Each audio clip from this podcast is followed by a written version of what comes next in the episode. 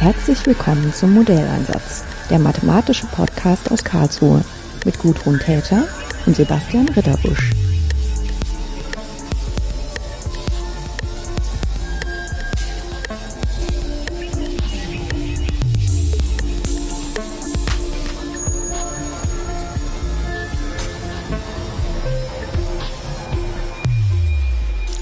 Hello, Bruno Posigno.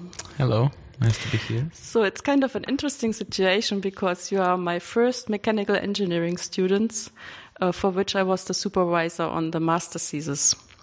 Maybe it's a good idea um, that you start our conversation with explaining what was the objective of your thesis. Uh, in order to step by step see why, as a mathematician, we could contribute uh, to the task which gives you in the end the title of a master of energetical engineering. So, um, my master's was part of um, of a project from someone in the chair of renewable and sustainable energy systems in TUM. That which is the technical university in Munich. Yes, mm. um, that um, he wants to to build um, a replica of a microgrid, and uh, with heating system with uh, uh, renewable energy uh, systems, but he aims to analyze these um, renewable energy systems with an, an analytical approach. Now, the thing with renewable systems is that they're highly dependent on weather. So we needed to come up with an analytical weather or yeah, weather model in order to use in this project. Yeah. Hence, so what thesis. you're speaking about is uh, especially photovoltaic uh, and systems wind and wind systems, and so you need sun and wind data, for we example. focused on three weather phenomena: solar irradiation, air temperature, and wind speed, because they are the most important for the, um, the photovoltaic and wind uh, wind renewable generation. So we we are first aiming for a basic concept. So starting starting from the the basic concept and building on it. So we want to we are only focusing on the most widespread technologies. Yes, widespread in the sense as I was referring to photovoltaic and uh, sometimes also using uh, sun to heat water and to use this as a heating system, which is kind of similar only that heat is the energy and yeah. not um, electric it, electricity. It's also useful for residential heating. Yeah, residential heating, and uh, if you have um, bigger companies using that, that can also help a lot. Just keeping things as simple as possible. Exactly. Of course, you could also say electricity is very simple because it's easy to transport and it's easy to convert, but there's always um, some payment in, if you have to con convert energies. Um, of course, the question is um, probably the first question is um, for for these kind of systems. If you are planning to change to renewable energies like photovoltaic and wind turbines, you should first know if there is um, enough um, um, potential. Potential, yeah. This was the word I was looking for. if there is enough potential. And in order to answer this question, which is uh, really a hard question, um, you need um, assumptions about the weather which are based on observations and based on predictions uh, to the future, which can be done on the basis of the observation from the past. And so um, this is um, kind of part of the question of your thesis. And their sustainability as well, their uh, reliability, still one of the biggest questions with renewable energies, because especially at night, uh, well, only two or uh, only wind speed can actually provide uh, electricity. So a whole uh, new balance or a whole new uh, energy game uh, exists within the renewable energy system. Hence, the the need to analyze and to really test these systems. Okay, yeah, that's a, that's the second question. You know, because it's not enough that you have just the sum that the sum is okay, but also the distribution over time. Exactly, it's very important distribution. Hmm. So it it uh, means if you want to make uh, decisions which um, really hold for the future, or you can uh, convince also other persons really to take a lot of money and invest it, which is kind of the same thing, just from different point of view. Uh, you really need good models.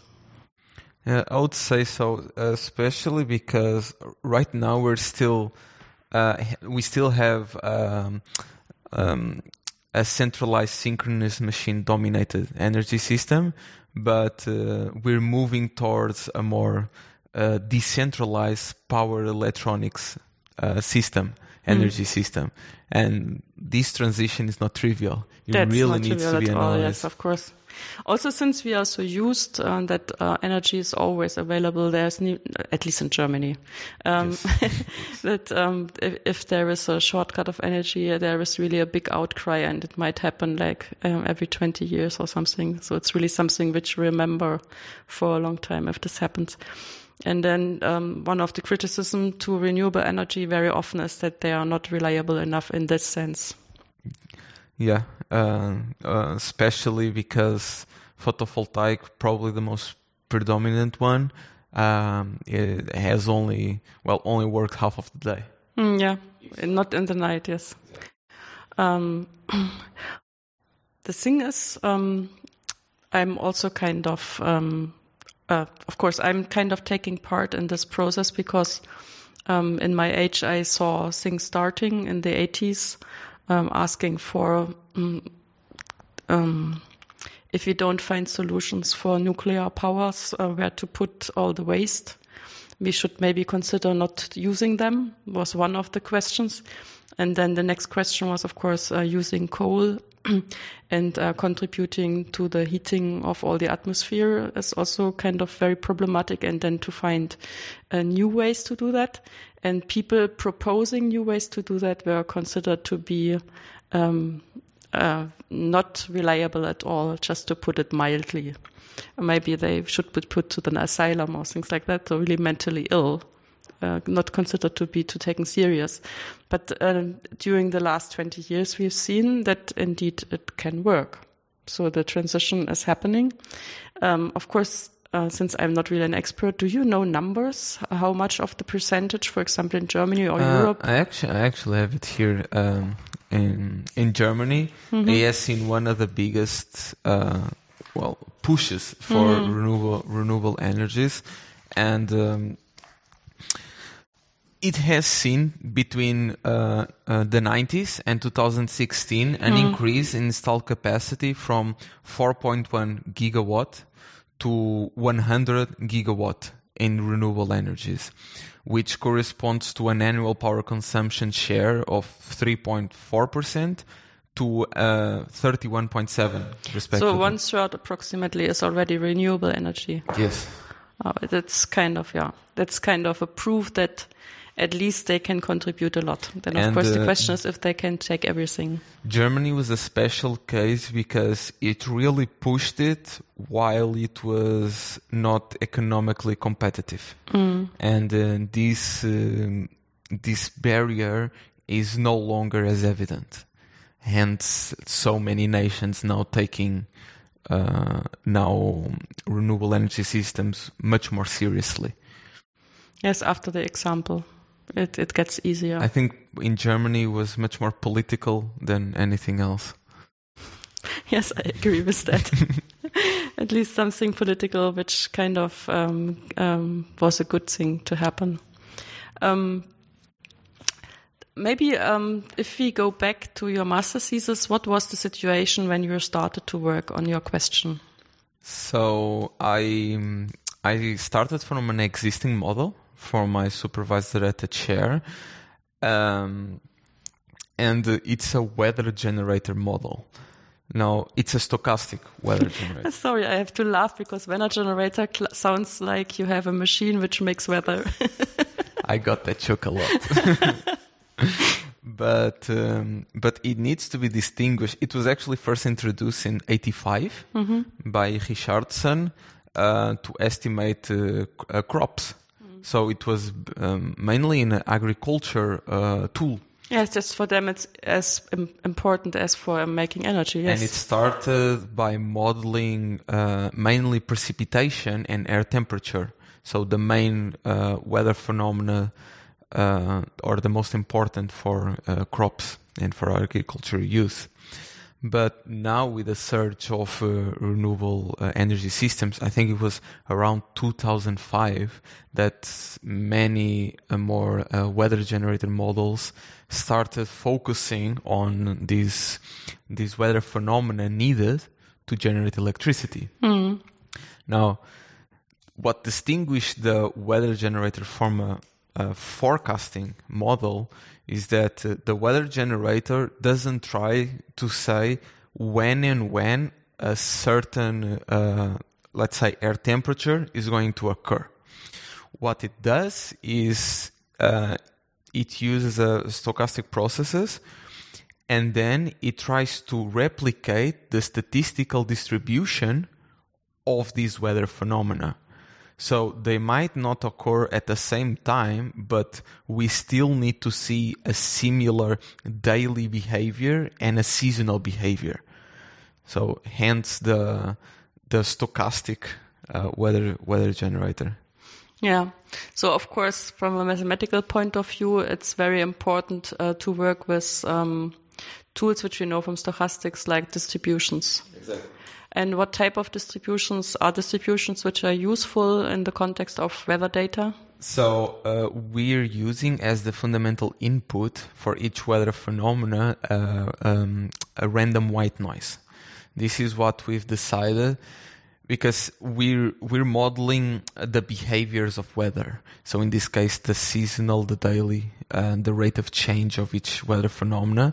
But there's so much noise, even in measured data, that we cannot attribute to anything specific.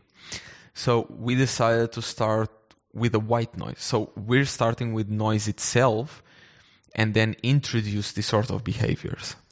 And then uh, there's different ways to describe a random white noise, but arguably the simplest simplest one is by its mean and standard deviation. So a normal distribution. So this is our fundamental input, uh, a standard normal distributed white noise, uh, in which we we then insert the the behaviors of the weather, and it will at the end exhibit the same statistical distributions as them. So inhibit, uh, so um, kind of training of this uh, distribution happens with data which were measured in the past. Yes. Uh, so in order to, um, there's two components to. Well, it's not. There's a model and then there's, there's an analysis concept. So the model, it's an analytical set of equations that uh, introduce these behaviors, the models them, but they need parameters. This is uh, another really important focus of the thesis: is the the simplicity that we're trying to achieve. Um, but the parameters are calculated in a well, sort of discrete way to compare it. So it's a series of numerical uh, optimization processes. So the optimization is kind of that the parameters are the best one, which um, um, lead to results which are the results which you observed in the past. Uh, yeah, uh, but the measure data comes in the analysis concept. It doesn't come in into the model. Yeah. So the model uses the parameters and white Yeah. noise. Yeah. But the analysis concept is where we look at the measured data, and in this case, we consider eight years to be sufficient to have a um, kind of a typical. yeah a typical standard deviation, a typical Yeah. mean, and uh, it's it's from those eight years of data, uh, which we use. It was actually satellite data. Um, we try to capture these these features of the weather. So like how is the amplitude during seasons? How is the amplitude during during the day? How fast does it change throughout the seasons and throughout the day? These are the these are the th- the behaviors that we try to parameterize. And um, of course, if you say it should be as simple as possible, it's clear because you want to use it uh, to make um, predictions to the future, which are really fast for certain uh, situations. Um, well, one of the reasons that it would be uh, it, it is uh, computational, well, computationally fast. Yeah.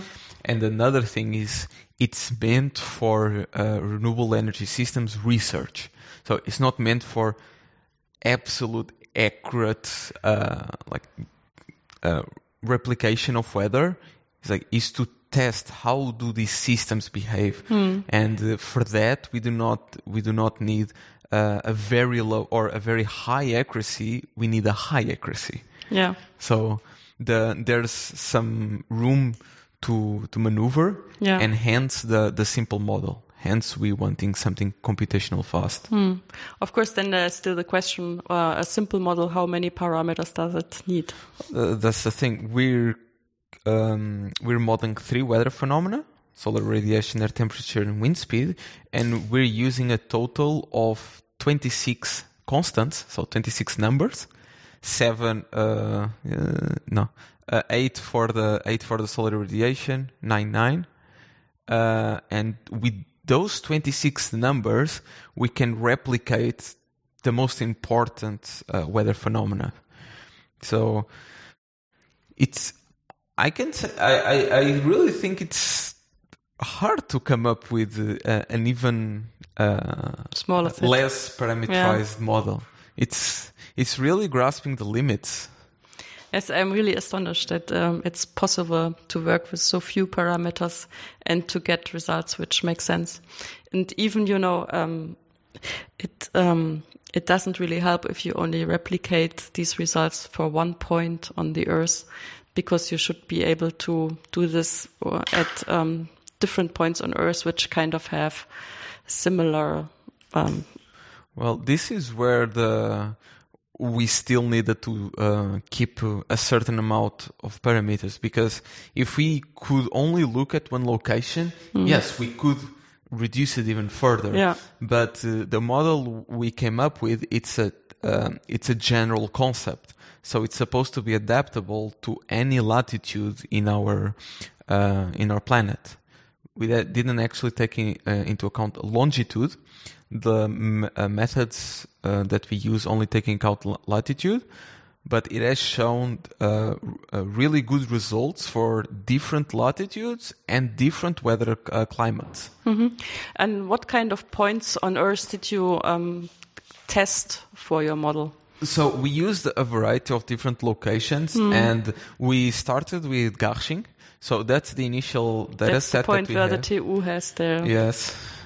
Uh, institutes. hmm But then we, one of the things we noticed that we might be overfitting the model. So afterwards, we moved on to a series of different locations, such as Fortaleza, Brazil, Namib, Angola, Seoul in Korea, Galicia in Spain, Toronto, Canada. We we started reformulating the model, iterating so that our approach could could fit uh, these different uh, weather um, weather conditions in different climate zones, and then um, afterwards we moved on to a, a third phase where we said, okay, we're gonna test a new different uh, new uh, new weather data sets, but this time we're not gonna reformulate. So now the data sets we're gonna test it are gonna be the final results, and we're gonna see how is the accuracy of our model. So we tested sites such as Perth in Australia, Tehran in Iran, Beijing, China, Madrid in Spain, Bogota in Colombia, and Cape Town in South Africa. So we range from minus 33 degrees latitude north to 40 degrees latitude. And I think this is it's a vast, a vast uh, uh, um, area of our planet. so- Yeah, especially it's the area where really people are living. Exactly. If you go more farther away, of course, you could also have the opinion that um, where nobody is living, you could use that in order to produce energy and then transport it. But um, that's kind of not in the. Yeah, that's a, that's a different topic outside. Yeah, yeah. It can be used, but it's not the the initial idea. Yeah. Um, of course, in a way, it's a question if you are working with such kind of model. Uh, you have to, yeah, okay, you just read papers, um, get yourself accustomed with idea which were already there, with ideas which might be helpful. Uh, sometimes this works, sometimes this doesn't work. So what kind of um, other colleagues did you have uh, which um, helped you to understand the topic better? Because uh, the question behind that is, I guess that's kind of an interdisciplinary thing to do. Actually, not many, because most models uh, that um, that I've seen, like either publish or other people I've worked with, are not analytical, Mm. and this is something that uh, it's a uh, a main objective of our thesis. It needs to be completely analytical. This means you, in the end, you have formulas which you Yeah, only can use. formulas, and Mm. it's time continuous. Yeah. and uh, we can jump from one hour uh, time sampling to one second to one millisecond to 20 hours. Yeah. So it, this is something really important for uh, for our model, and very actually very little uh, is done in this uh, in this context. Most uh, uh, most models that try to describe uh, these weather phenomena first they do not exactly use um, the three that we're using.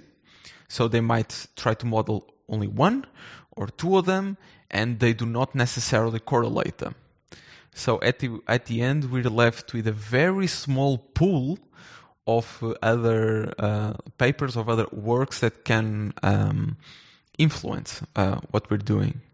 So a lot of the work was done. Well, me, and my supervisor there, Franz Christang, just sitting in front of the board trying to come up with new, more effective ways to, to model. Yeah.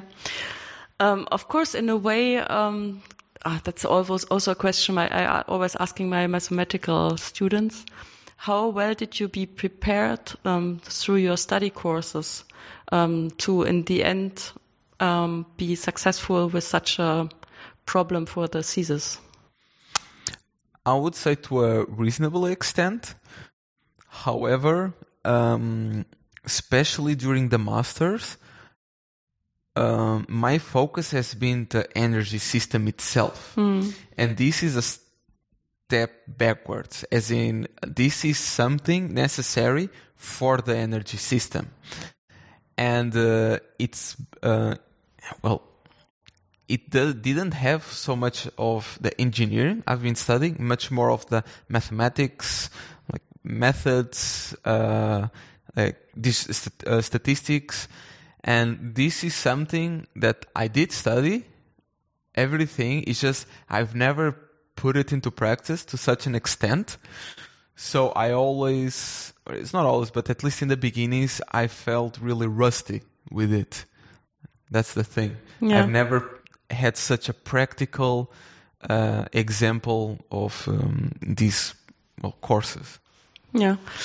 Also, I think um, during the, the time when we teach you, uh, very often everything is very well limited. So there's a certain amount of things we teach you, which we expect you to learn, and then in a certain way to reproduce during an exam, even if it's written or an oral exam. But there is kind of a labor amount you have to do, which is kind of predictable more or less from the outside. But with the master thesis, of course, there is some initial condition, then there is a wish, but how you really go through this time is uh, always an experiment. Well, and another thing that I felt really uh, different is the um, the roller coaster that is the thesis. So, at least in the course, I know that at the end there will be an answer. Either whether I know it or not, we know that there's an answer. Uh, someone has already done it. There's an expert in the room who should know the answer. Yeah. Well, it's not necessarily true. And uh, I, in the beginning, since we had an initial model that we wanted to to work on, uh, it was sort of um, a place that we know where we went. But as the month the months uh, went by, we went into a well the undiscovered area where we really didn't know what would what would come out of it. And uh, finally, at the end, I think we did agree that we liked the results we we got our our general uh, modeling approach, but uh, it's this little difference that of knowing that someone has the answer and not knowing if we're to get an answer has a great impact in how we proceed. Yeah, I can imagine that. Uh, so maybe that's also a good chance uh, to speak a little bit about the study course you were taking, for example, here in Karlsruhe. So what is the name? Uh, what kind of colleagues do you have? And what is the main objective so of the I'm education there? Student in Karlsruhe for energy technologies, but from KIC, uh, from EIT. They're no longer KIC. Mm. EIT. So I've uh, only been here for my second year, not for my first year, since we need to split them. And uh, here I, uh, we're a combination of three fields of study, so mechanical engineers, electric, electrotechnic engineers, and chemical engineers. And uh, the the aim of this master thesis is to really combine all of these three um, sort of fields of study uh, and get them work to work together in energy systems. Uh, here, I've mainly focused on the um, uh, power generation, um, both in my interdisciplinary uh, course that I had to do, which which was to build a virtual power plant for the area of Karlsruhe. Um, and then some other courses, but they all were related to uh, uh, power uh, power generation.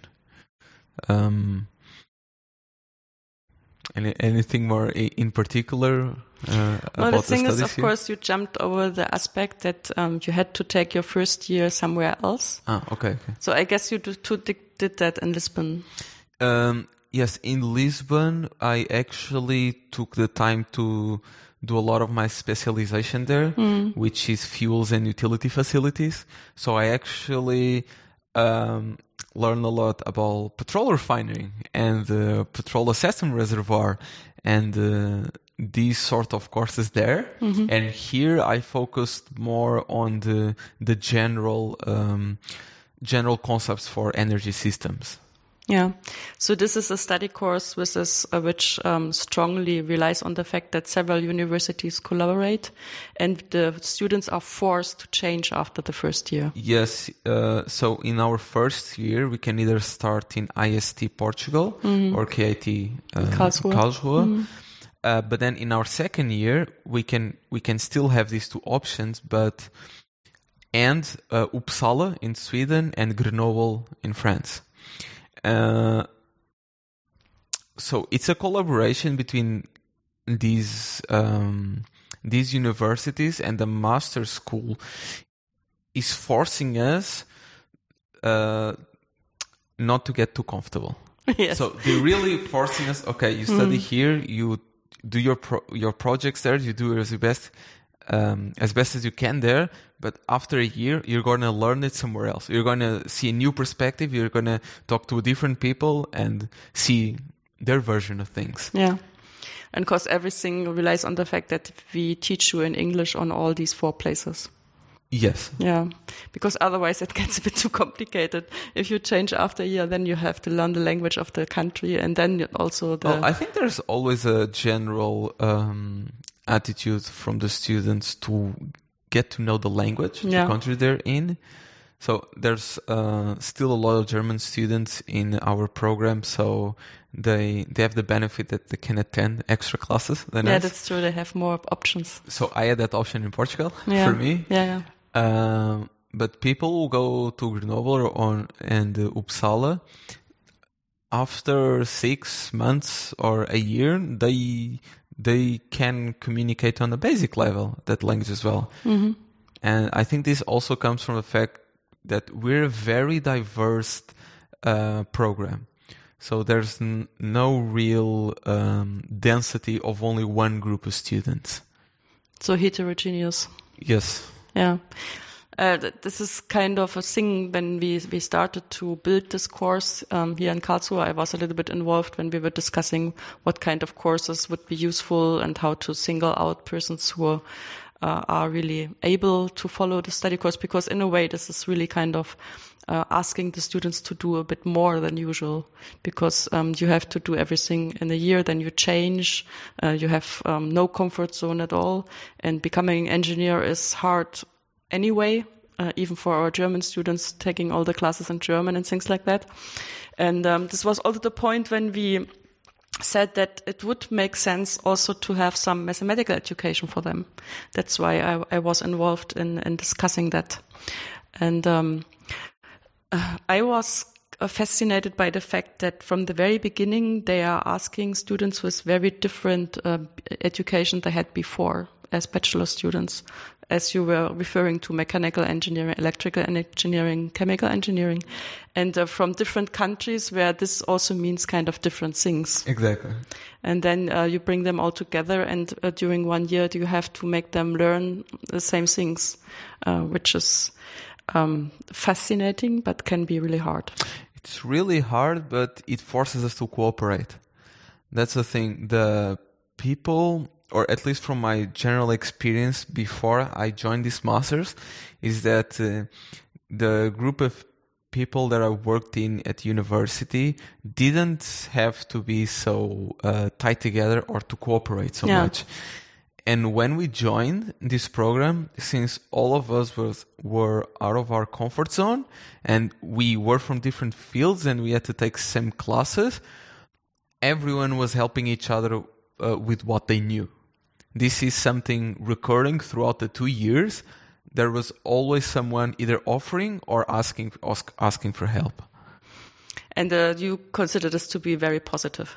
Very positive. It I think it really brings uh, uh, the best in, in in a lot of people because there's so many things that I'm not aware that I don't know because I don't know. I yeah. don't know that I don't know them.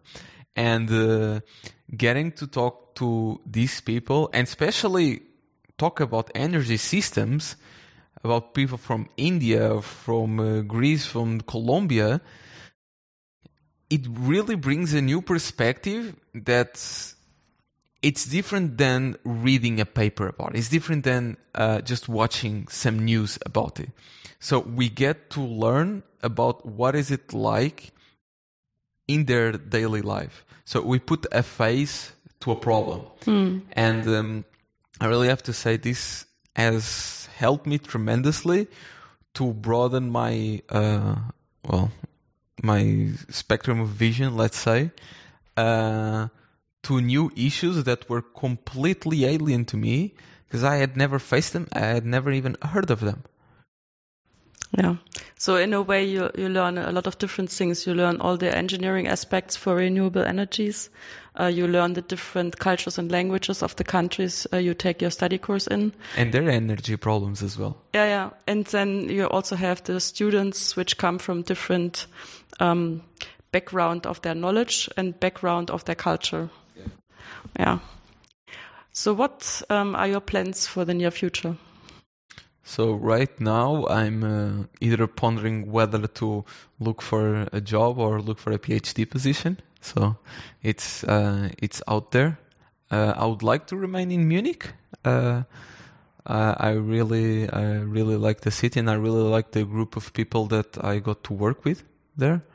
I think it's a, a they're working on the sort of issues that uh, motivates me that's like that's the key. I get motivated when I hear them speak about their research topics. Hmm. Yeah, that's uh, that's always the rare thing which we uh, try to ignite in our students: the motivation. Especially in mathematics, sometimes it's hard to give the motivation for abstract uh, things, which you use only very much later on. And so, for example, to get the motivation to learn stochastics, uh, sometimes it's good to see uh, where it's used. Well, I have to say that there in the um, in the chair that I work with, it's not like everyone that is pushing for it, but I did see a couple of individuals really focus on bringing this mathematical knowledge to engineer students.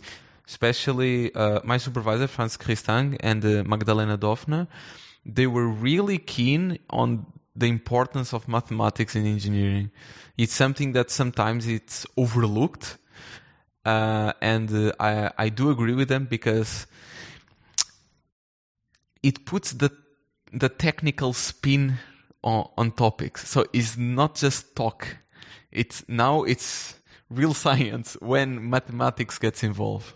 Yeah, yeah. Also, if you have like an, in your analytical model, if you have a real formula which is based on clear assumptions, uh, then it's much easier to talk about it uh, than And it's much easier replicated as well. yeah, yeah. It's just kind of in the sense that it's good science if you can replicate it. Yeah, That's that's another thing that I I forgot to mention, or maybe we just didn't get to that. Uh, we're another um, uh, idea that we had for our thesis that we would generate an open source uh, model, and it is open source. It's in GitHub. It's called Solfont.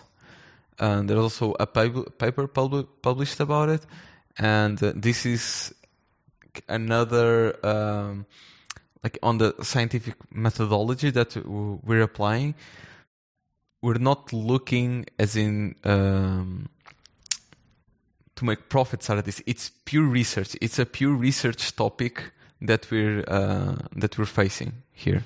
Yes. But then it's, it's also mean it's ready for use for other people. yes. And, anyone um, can can download it can take the code. It's in well it's in python. To, to be open source even though the um, the most of the development was made in matlab.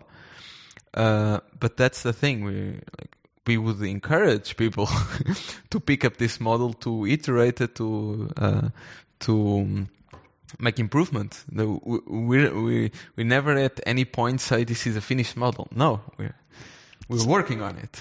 Yeah, it's just the situation the motor um, model is at just now, and hopefully it will improve much more in the future. If uh, the more people are involved, the better. Well, it depends if more people are doing uh, or are based their um, energy systems research on analytical models. So the motivation, as I said before, is because in this chair there's the um, there's this research aim. So there's a microgrid being built, and uh, he has a clear clear um, uh, goal for its research. Uh, yeah, if other other people decide to also look into it, then it's a very useful uh, tool. Yeah. So thank you very much uh, for taking the time to speak with me about your topic. And um, we will provide all the information on the software also in the show notes. Okay, thank you very much for having me.